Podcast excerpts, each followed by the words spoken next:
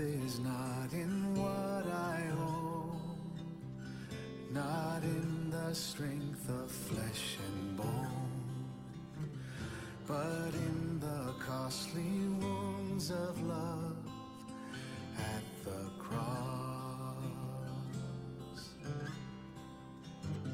My worth is not in skill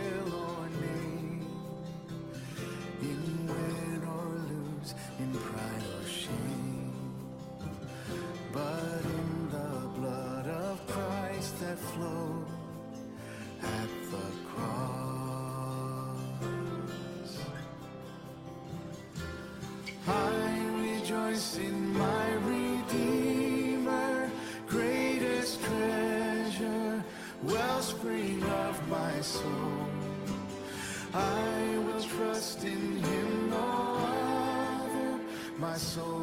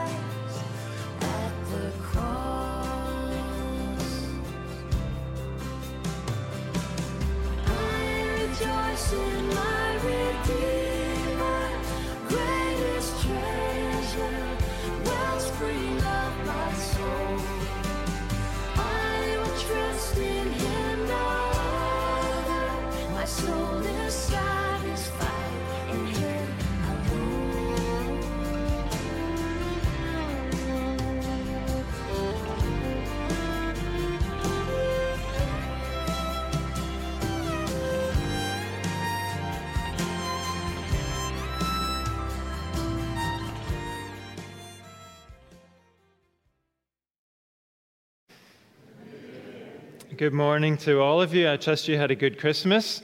We certainly did, and it's good to see you all again. Uh, just in terms of the new year, I know that uh, some of you like to use a Bible reading plan, and if you do, you may have been wondering uh, why we're a little bit behind in providing those, but I've printed some off. They're on the green table at the back, and this is a five day a week uh, reading plan, so it enables you to read the whole Bible in five days a week, which I think is helpful because if you miss a day, you don't immediately feel like you're behind. You can easily catch up on that week's reading in the two extra days. So if you haven't tried this, I encourage you to take one at least, have a look at it, have a think about it.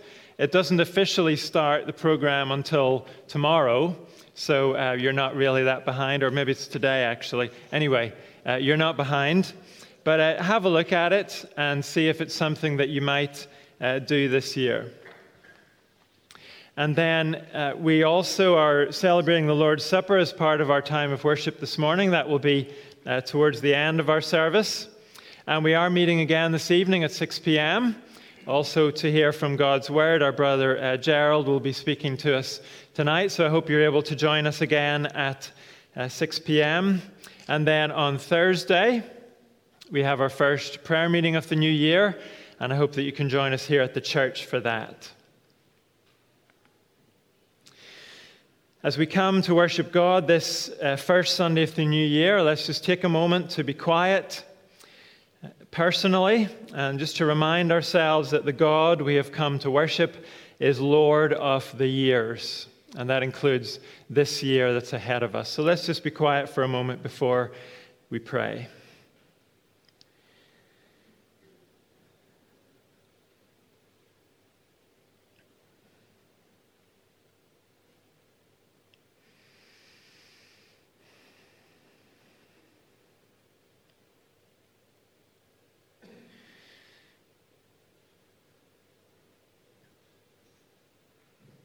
Lord God, we realize that we begin this new year as we begin every new year with no knowledge of what this year holds for us. We cannot tell what twists and turns are ahead in these 12 months stretching in front of us. We can't tell what joys and what sadness might come into our lives. And so we're glad to begin this year together by looking to you the Lord of history, the Lord who holds time in your hands, the Lord who holds each one of our lives in your hands. You are the one we can count on. We know your character, we know your wisdom, we know your power. We know we can trust you for the year ahead, whatever it holds for us. And so we ask you to help us this year to trust you and to show our trust in lives of obedience. Amen. What better way to start the new year than by saying together a summary of our faith as Christians, a summary that's been used since the earliest days of the church? It's the Apostles' Creed. So we'll stand and say this together before we join in song. Just stand with me, please.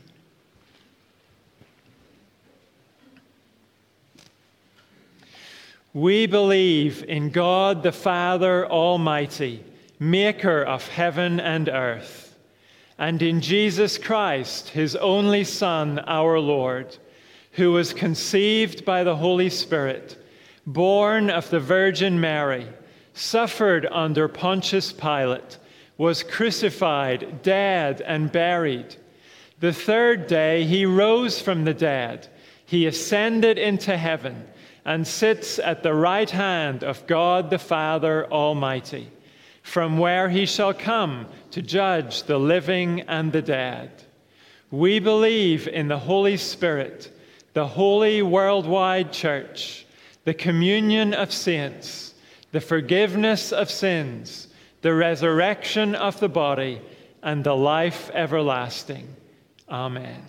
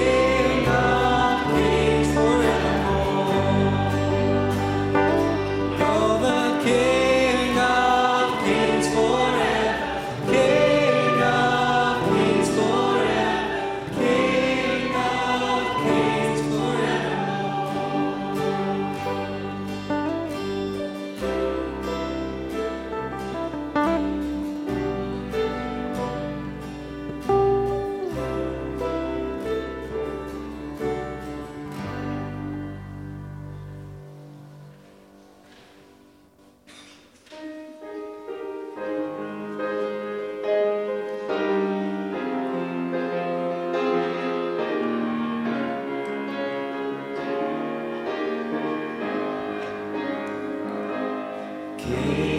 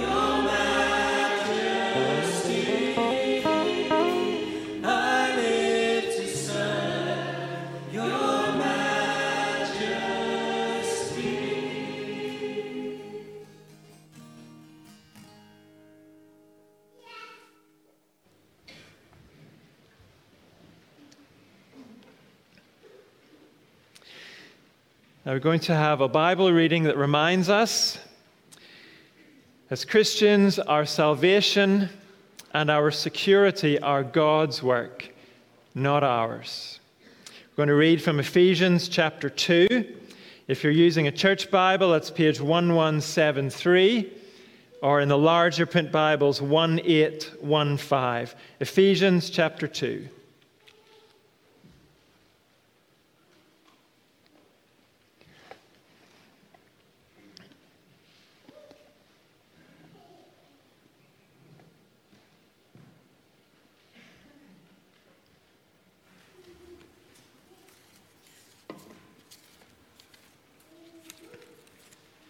Ephesians chapter 2, verses 1 to 10. As for you, you were dead in your transgressions and sins, in which you used to live when you followed the ways of this world and the ruler of the kingdom of the air, the Spirit who is now at work in those who are disobedient. All of us also lived among them at one time, gratifying the cravings of our flesh and following its desires and thoughts. Like the rest, we were by nature deserving of wrath. But because of his great love for us, God, who is rich in mercy, made us alive with Christ, even when we were dead in transgressions. It is by grace that you have been saved. And God raised us up with Christ and seated us with him in the heavenly realms in Christ Jesus in order that in the coming ages he might show the incomparable riches of his grace expressed in his kindness to us in Christ Jesus.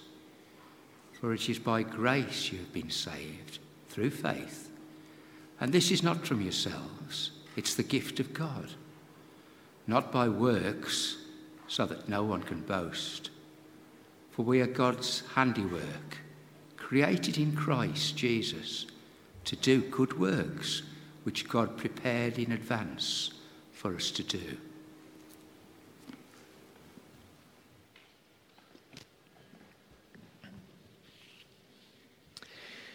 Our next song reminds us that what matters is what God has done for us and what God says about us. Who you say I am.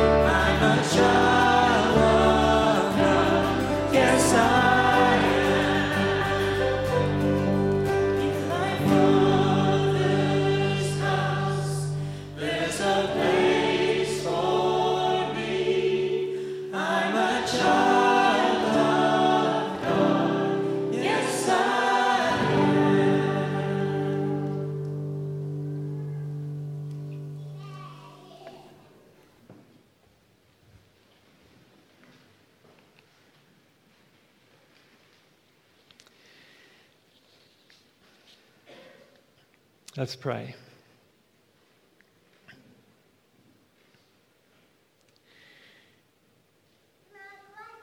Father, as we sing your praises, celebrating your goodness to us, and as we renew our trust in you, as we put our confidence again in all that you have done for us in Christ, and all that you have made us, new creations in Christ, sons and daughters of the King, with an eternal place in your presence. As we remind ourselves of these things, as we give you our thanks for these things, as we rest in your love and acceptance, we also bring our requests to you as your children, as you invite us to do. There's so many needs we could mention. We mentioned just some uh, together, praying for one another. We pray for the Hopes this morning as they continue to enjoy a break after a busy Christmas week. We pray that you will refresh them this new year. We pray for Christina Lanham as she has just uh, arrived into her new home in the U.S. and as she visits her new church this morning. We pray that you will bless her there. Pray that the fellowship there will welcome her and love and care for her, and that she will find a true uh, home there. We pray too for the Martin family as Chriselle is still trying to manage a visit to her mother who is so unwell in the Philippines. Father, after so many frustrations and disappointments, will you open a way for Chriselle to travel? And spend precious time with her mother. We bring to you others in the fellowship who face severe trials this new year. We think of Carol Whitehouse and Morna Walkington as they continue with chemotherapy. Will you uh, renew their strength week to week? Will you renew their faith day to day? And also, Andy and John and the, both families as they support Carol and Morna. Father, we pray for Mary Field also in her frailty, and Doreen Ellis also. You could mention others. We pray that you'll bless those who are uh, frail and in weakness. We pray for others who are in great need of peace in great need of assurance of your care for them personally and particularly in their situation. Will you meet their deepest needs by your Holy Spirit? And will you show us how, as a fellowship, we can meet their physical needs? Father, we pray for the elders as we seek to lead the church wisely this year. We know our weakness. And so we ask you to give us the wisdom we need to both glorify and honor you and to serve your people in the best way possible, whatever this year might hold. And now, as we turn to your word, both here and next door in the Sunday school, will you let each one of us hear you speaking? Give us hearts that are ready to receive your word, not to bat it away or turn away from it. Give us hearts also that are ready to obey your word. We ask this in our Savior's name. Amen. Now, the Sunday school are going to be uh, moving next door.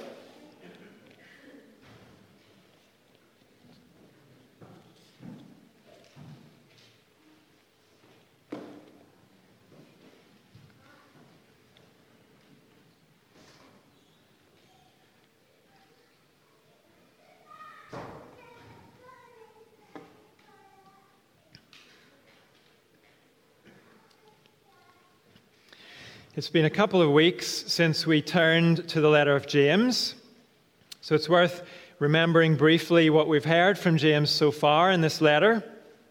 He is writing to Christians. He describes them as believers in our glorious Lord Jesus Christ. These are people God has given birth through the word of truth about Jesus. They have begun a new life with the life giving Word of God planted in them, James says.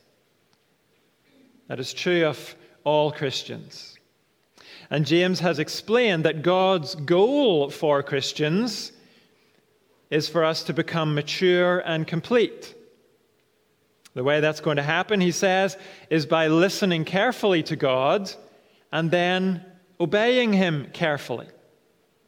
At the beginning of chapter 2, James gave an example of listening to God and obeying Him.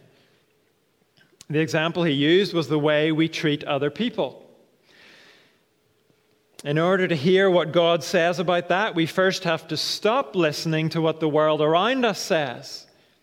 And what the world around us says is that impressive appearances matter, they count for something. And so, the world around us says, the wealthy and the successful deserve more attention and more respect than the poor and the less successful. James says that might be how things work in the kingdom of this world, but in the kingdom of God, it's different. In God's kingdom, impressive appearances don't matter. What matters is loving your neighbor, whether they're rich and successful or poor and less successful, really makes no difference. And James went on to say, this isn't something we're just to listen to and nod our heads to. It's something we must act on or else. James finished the passage on loving our neighbor by saying this Speak and act as those who are going to be judged by the law that gives freedom. Because judgment without mercy will be shown to anyone who has not been merciful. If you don't show mercy, James says, you will receive judgment.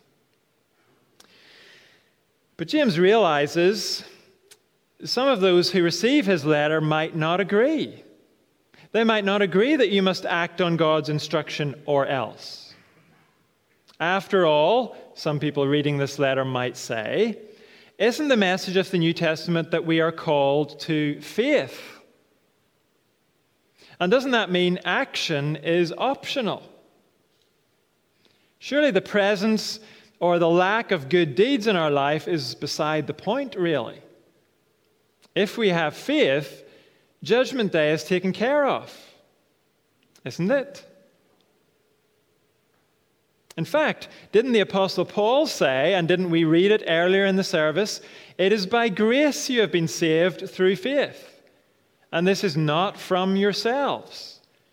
It is the gift of God, not by works, so that no one can boast.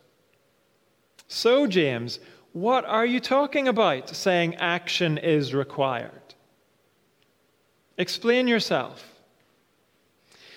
And that's what James does starting in chapter 2, verse 14. So let's pick up there and we'll read to the end of the chapter down in verse 26. If you're using a church Bible, it's page 1214, and in the larger print Bibles, 1881.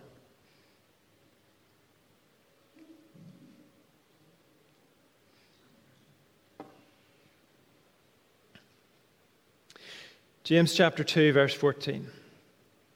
What good is it, my brothers and sisters, if someone claims to have faith but has no deeds? Can such faith save them? Suppose a brother or a sister is without clothes and daily food. If one of you says to them, Go in peace, keep warm and well fed, but does nothing about their physical needs, what good is it? In the same way, faith by itself, if it is not accompanied by action, is dead. But someone will say, You have faith, I have deeds. Show me your faith without deeds, and I will show you my faith by my deeds. You believe that there's one God? Good. Even the demons believe that and shudder. You foolish person. Do you want evidence that faith without deeds is useless? Was not our father Abraham considered righteous for what he did when he offered his son Isaac on the altar? You see that his faith and his actions were working together, and his faith was made complete by what he did. And the scripture was fulfilled. It says, Abraham believed God, and it was credited to him as righteousness. And he was called God's friend. You see that a person is considered righteous by what they do and not by faith alone. In the same way, it was not even Rahab the prostitute considered righteous for what she did when she gave lodging to the spies and sent them off in a different direction? As the body without the spirit is dead, so faith without deeds is dead. This is God's word. and it's one of the most important passages in the New Testament because it shows us the difference between true and false faith. This passage is not about whether faith saves us or deeds save us. This is about the kind of faith that saves us and the kind of faith that doesn't save us. First of all, in verses 14 to 19, James deals with false faith. How do we know when faith is false? False faith doesn't produce actions. That's how we know. James sets up the question in verse 14. He says, What good is it, my brothers and sisters, if someone claims to have faith but has no deeds? And we're talking here about a specific kind of deeds. This is not just going and doing something. These are deeds done in obedience to God. That's what James is talking about in the context. James asks the question Can that kind of faith save you? Faith that has no deeds. The answer to the question is no. That kind of faith can't save anyone. Because faith that doesn't lead to obedience is not true faith. It's false, dead faith, not true living faith. And then, having set that up, James gives a characteristic of false, dead faith. It doesn't produce actions, it only says the right things. Look at verse 15. Suppose a brother or a sister is without clothes and daily food. If one of you says to them, Go in peace, keep warm and well fed, but does nothing about their physical needs, what good is it? Words without action mean nothing, even when they're great words. And these are great words. Go in peace is a common biblical blessing. So these are biblical words. But in this case, those biblical words are no good. They don't prove the person using them has true faith because there's no action to go with the great words. And it ought to pull us up in our seats a little bit to hear that by itself, saying the right things is a pointless exercise. Today, we would call it virtue signaling. Virtue signaling involves expressing opinions or sentiments intended to demonstrate our good character. But it goes no further than expressing opinions or sentiments. So, for example, over the last while, some political figures have been caught out saying the right thing about COVID regulations while ignoring those regulations in what they actually did. Others, not just politicians, have been caught out saying the right things about climate change while living a lifestyle that seems not to be impacted by concerns about climate change. Now, I realize there will be different opinions among us here about climate change and COVID regulations, but the point is when it comes to those issues and many others, we often see a tendency for people to make grand pronouncements that turn out to be nothing more than grand pronouncements. That is virtue signaling.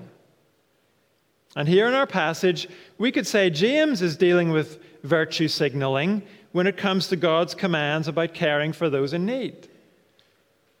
Someone who says the right things about that might feel they're demonstrating their faith in God.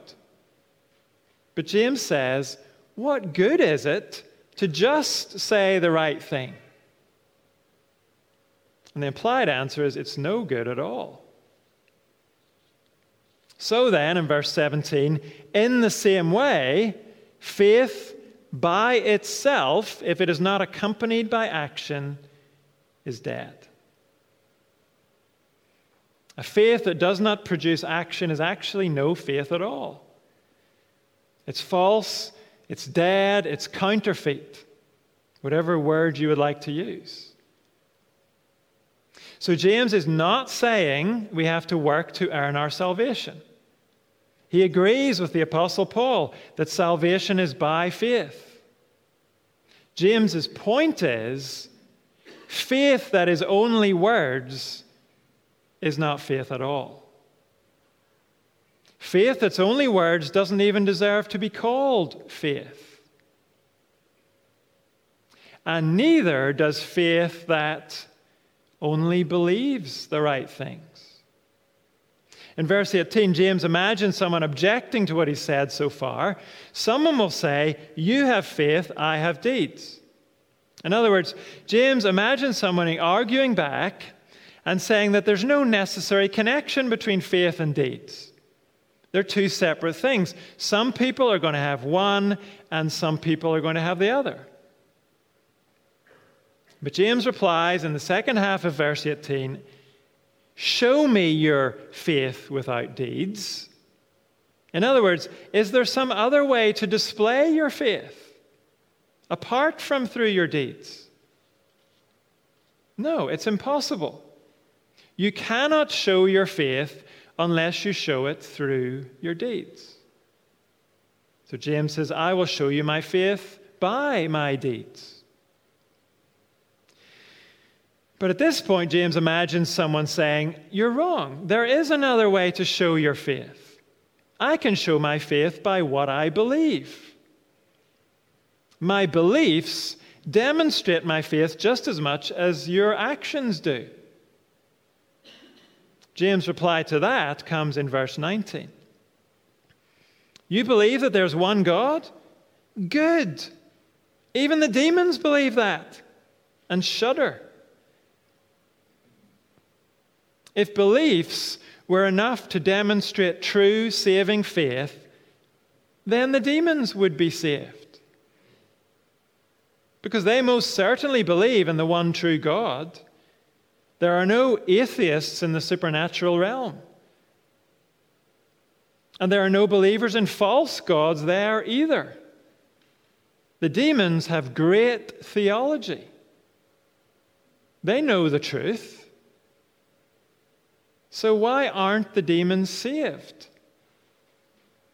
What's the difference between a Christian and a demon? How would you answer that question? What's the difference between a Christian and a demon? The difference is demons believe the truth, Christians obey the truth. Of course, beliefs and words are important. But a faith that goes no further than beliefs or words is a false, counterfeit, dead faith. True saving faith starts with belief, of course, but it doesn't stop there. It doesn't stop at words either. It goes on and produces actions, deeds of obedience. That's James' point in the second section of our passage. True faith does produce actions. And James gives two examples of true faith Abraham, the founding father of Israel, and Rahab, a Canaanite prostitute. That's an interesting combination of examples. First, James take a, takes a look at Abraham's true faith. In terms of background to this, what we need to know is that before Abraham ever had a son, before he ever was anyone really, God made astonishing promises to Abraham. Even though Abraham and his wife were both elderly and childless, God promised that a nation would come from them. In Genesis chapter 15, tells us the Lord said this to Abraham, whose name was Ab- Abram at that time. It hadn't yet become Abraham. God said to Abraham, Look up at the sky and count the stars, if indeed you can count them. Then he said to him, So shall your offspring be. Abram believed the Lord, and he credited, credited it to him as righteousness. That was a very significant incident in the Bible because it showed that righteousness or right standing with God, what it has always been based on. Abraham's righteousness with God did not come about because of anything Abraham did. It came about by faith. It came about by Abraham putting his trust in God's great promise, which is exactly how your right standing with God comes about and how my right standing with God comes about. It's not through what we do, it's through putting our trust in God's promise to save those who come to Him through His Son, Jesus. So, in Genesis chapter 15, Abraham was declared righteous because of his faith, not because of his deeds. But how do we know Abraham's faith was true faith? We know it was true faith because it produced deeds. And here James focuses on a very specific deed of obedience.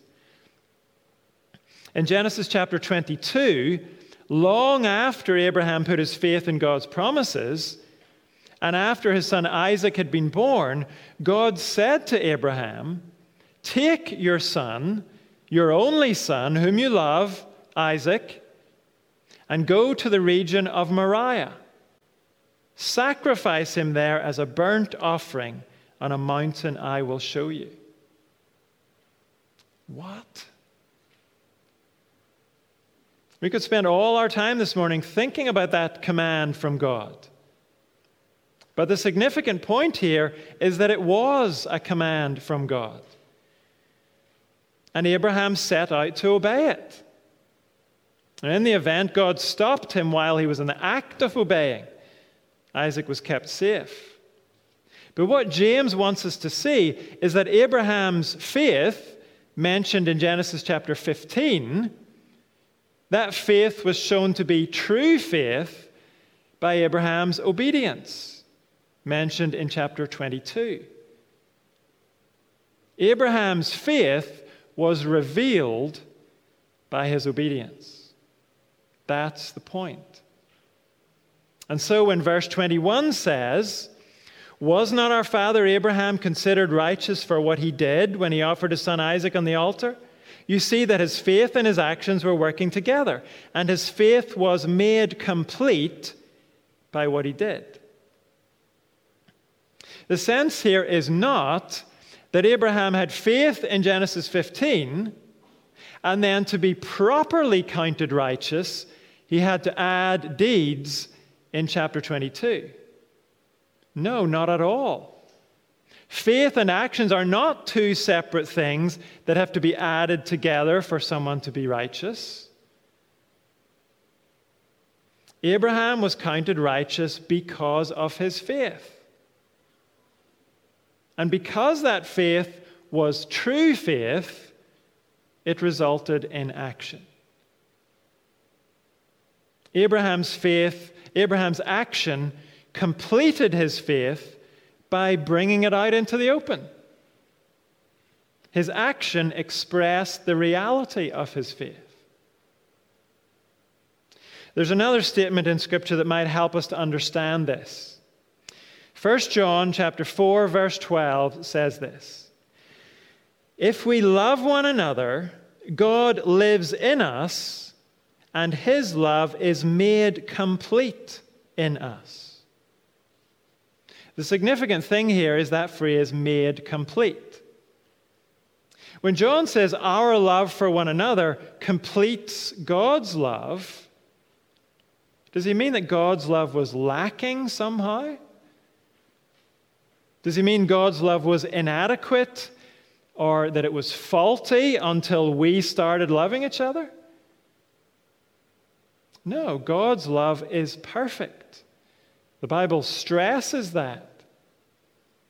God's love was perfect before you and I ever came into the picture. So, how can John say God's love is made complete in us? He means God's love reaches its intended goal when you and I love each other. He loved us so that we would love each other. And when we do, his love is therefore made complete in us. It does what it was intended to do. And it's similar with Abraham's faith. Abraham's faith was not lacking, it wasn't deficient before he raised his hand to sacrifice Isaac. No, but that act of obedience brought Abraham's faith out into the open. His obedience completed his faith by putting it on display. What Abraham did made his faith visible. And so, if you look at verse 23, in Abraham's act of obedience in Genesis 22, the scripture from Genesis 15 was fulfilled. We might say it was shown to be accurate. Genesis 15 said, Abraham believed God and it was credited to him as righteousness. And now we know that he believed God because he obeyed him in Genesis 22.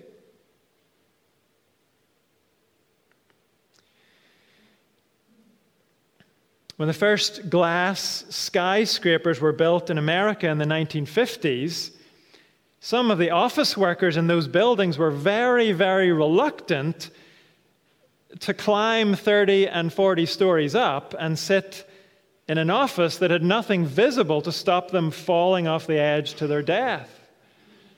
I can certainly sympathize with that hesitancy. And so, to give those workers confidence that they were perfectly safe in their new office, the building manager came into the office and he gave a lecture on the strength and the thickness of the glass its ability to withstand stress and force. He explained how the design meant they were perfectly safe sitting at their desk looking over the edge of the precipice. But the lecture didn't seem to have much effect. The workers were still nervous, they still didn't want to be there. And so finally, the building manager asked them all to stand back and then he ran full speed across the floor of the office. He flung himself against the glass wall, bounced back off the wall, and landed on the office floor. That building manager had told the office workers the glass was totally trustworthy. He had assured them that he personally had faith in it. But it was not until he threw his whole life against the glass that his faith became obvious. And in Abraham's faith, Abraham's case, his faith became obvious when he lifted the knife to plunge it into his son Isaac. His act of obedience completed his faith by putting it on display. And that helps us make sense of verse 24. You see then that a person is considered righteous by what they do and not by faith alone. Now, we've already noticed that in other places the New Testament says we are justified by faith alone. So then, have we found a contradiction in the New Testament? Not at all.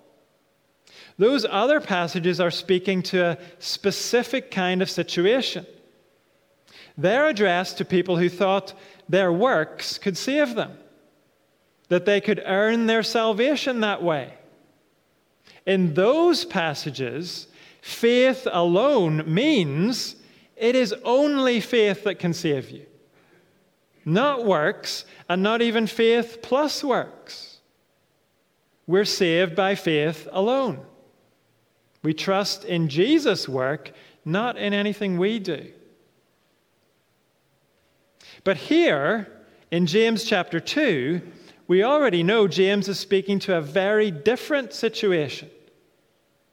He's speaking to people who think saving faith won't necessarily have an effect on your actions. People who think that faith goes no further than believing certain things or saying certain things. So, in this particular passage, faith alone means faith that doesn't produce action.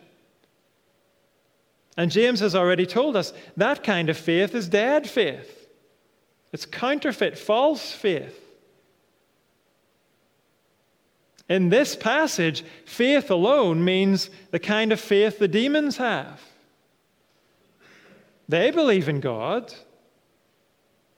but that belief doesn't result in obedience to God. It's faith that does nothing, and so it's good for nothing. In this context, faith alone means the kind of unproductive faith that's not worthy of the name faith. James says true faith will not remain faith alone it will become visible in actions. And to illustrate that, he gives us a second example Rahab's true faith. Verse 25 In the same way, was not even Rahab the prostitute considered righteous for what she did when she gave lodging to the spies and sent them off in a different direction? As the body without the Spirit is dead, so faith without deeds is dead. Again, as with Abraham, Rahab's actions did not make her righteous. They revealed her true faith in the Lord. This incident is recorded in Joshua chapter 2. After Moses had finished his teaching in the book of Deuteronomy, the Israelites prepared to cross the Jordan River into Canaan the land God had promised them. And they sent spies ahead to scout out the land in advance of the rest of the people. Those spies went into the city of Jericho, and there they met Rahab. And Rahab told those spies she had put her faith in Israel's God because of all she'd heard about his dealings with Israel. She tells the spies the Lord your God is God in heaven above and on earth below. Rahab had true faith in the Lord. And that faith produced action. She protected the Israelite spies. Her faith revealed itself in what she did. So, like Abraham, Rahab did not have a false, dead, faith alone kind of faith a faith that was just belief or just words.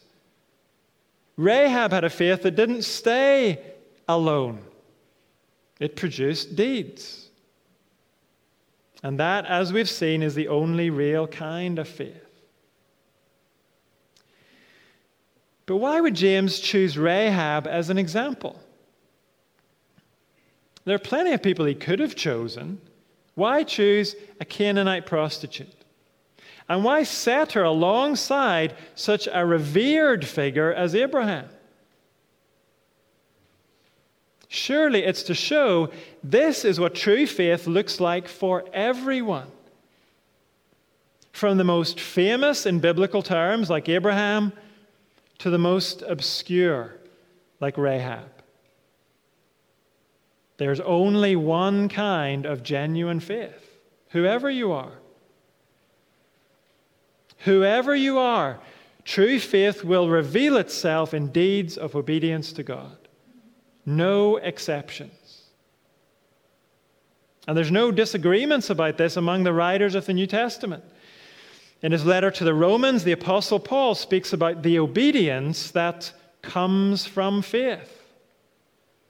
In his letter to the Ephesians, he says, Those who are saved by grace through faith are saved to do good works.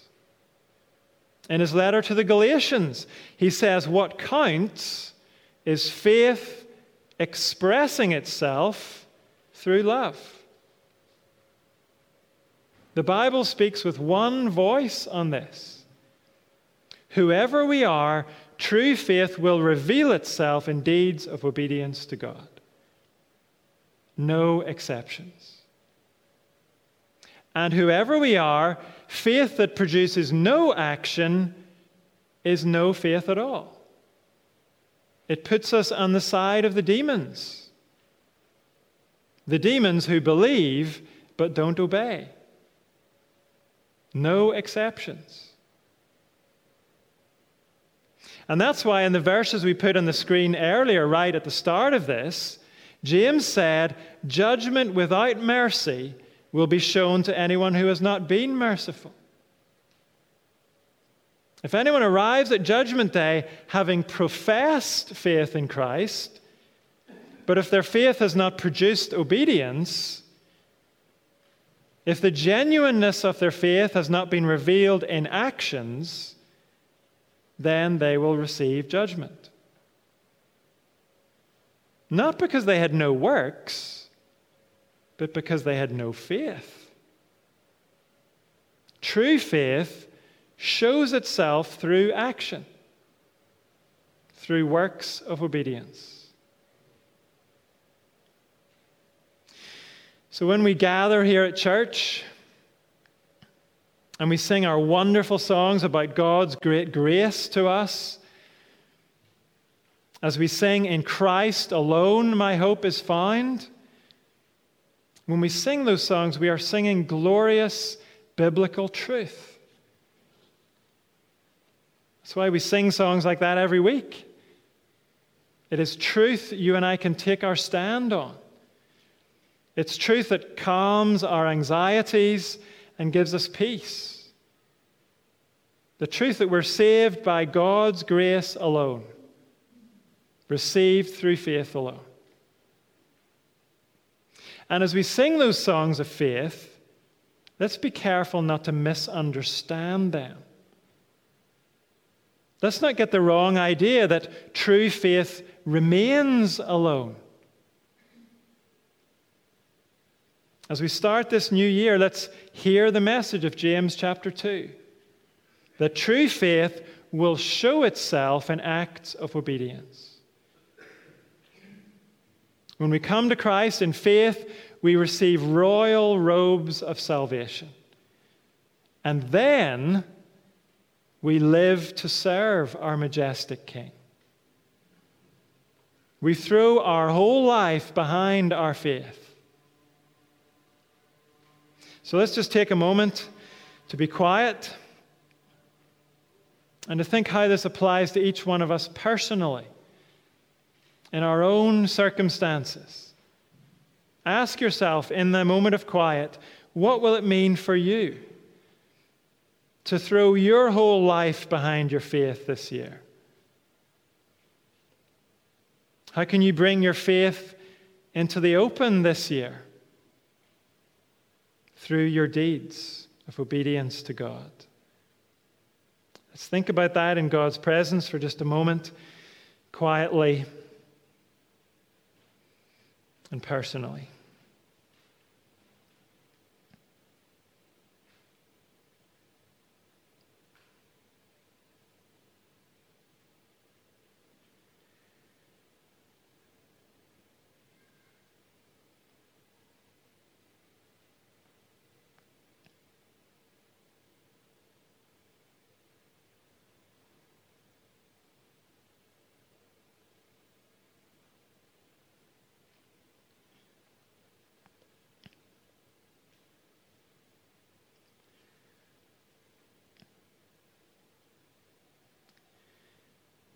The Bible tells us our faith prompts deeds.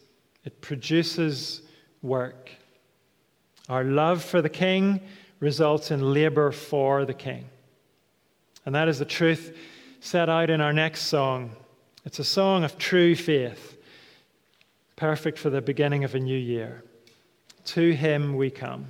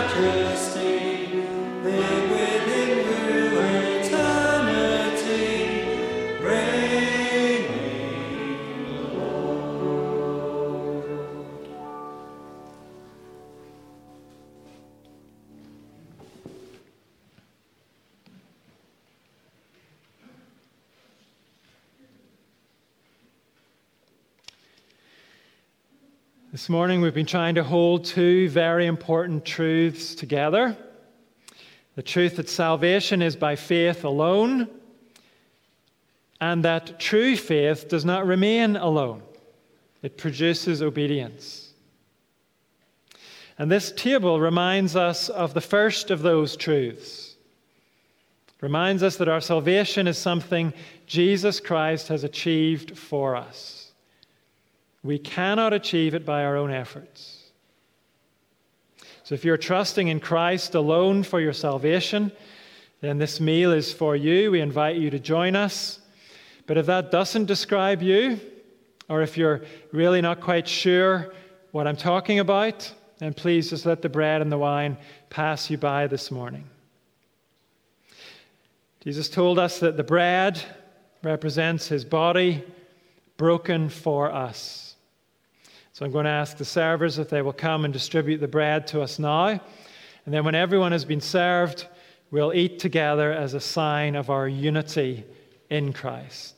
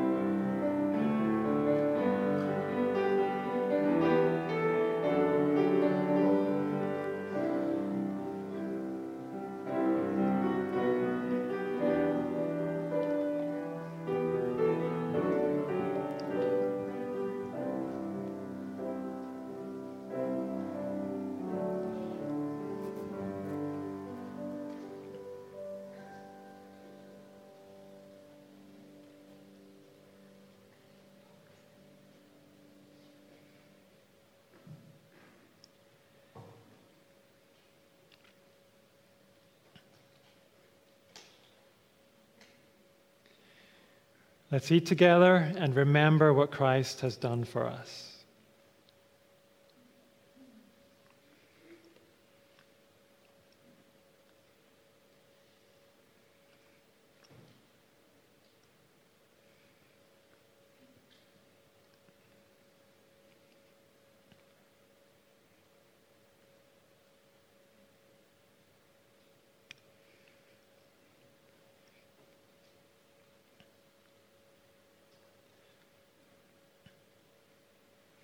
Jesus said this cup represents his blood poured out for our salvation. Again, as you're served, please keep the cup and we'll drink it together when everyone has been served.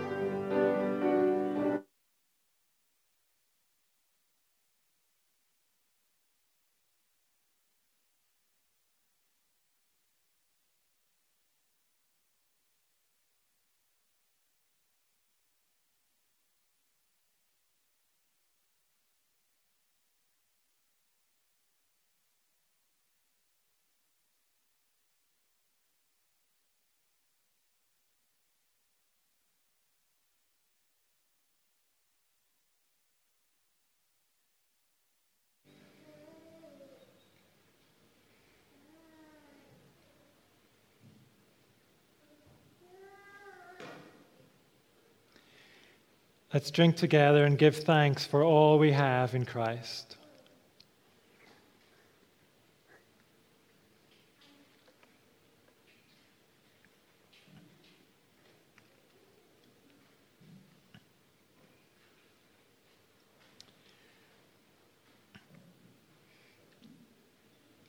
Our last song reminds us of the truth that lies behind all our deeds of obedience, the truth that in Christ alone our hope is found. Just stand with me, please.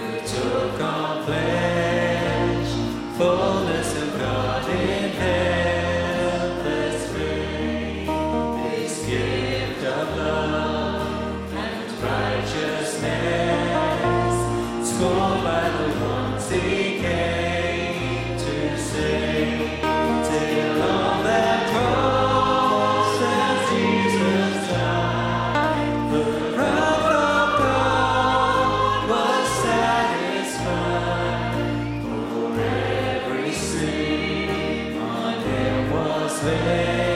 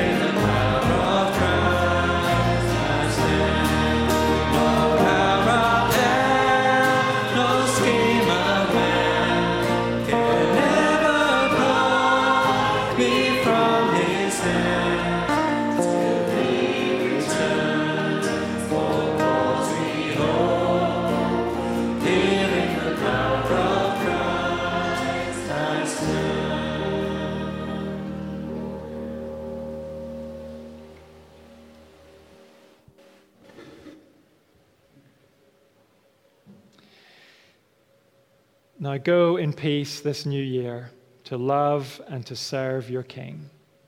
Amen.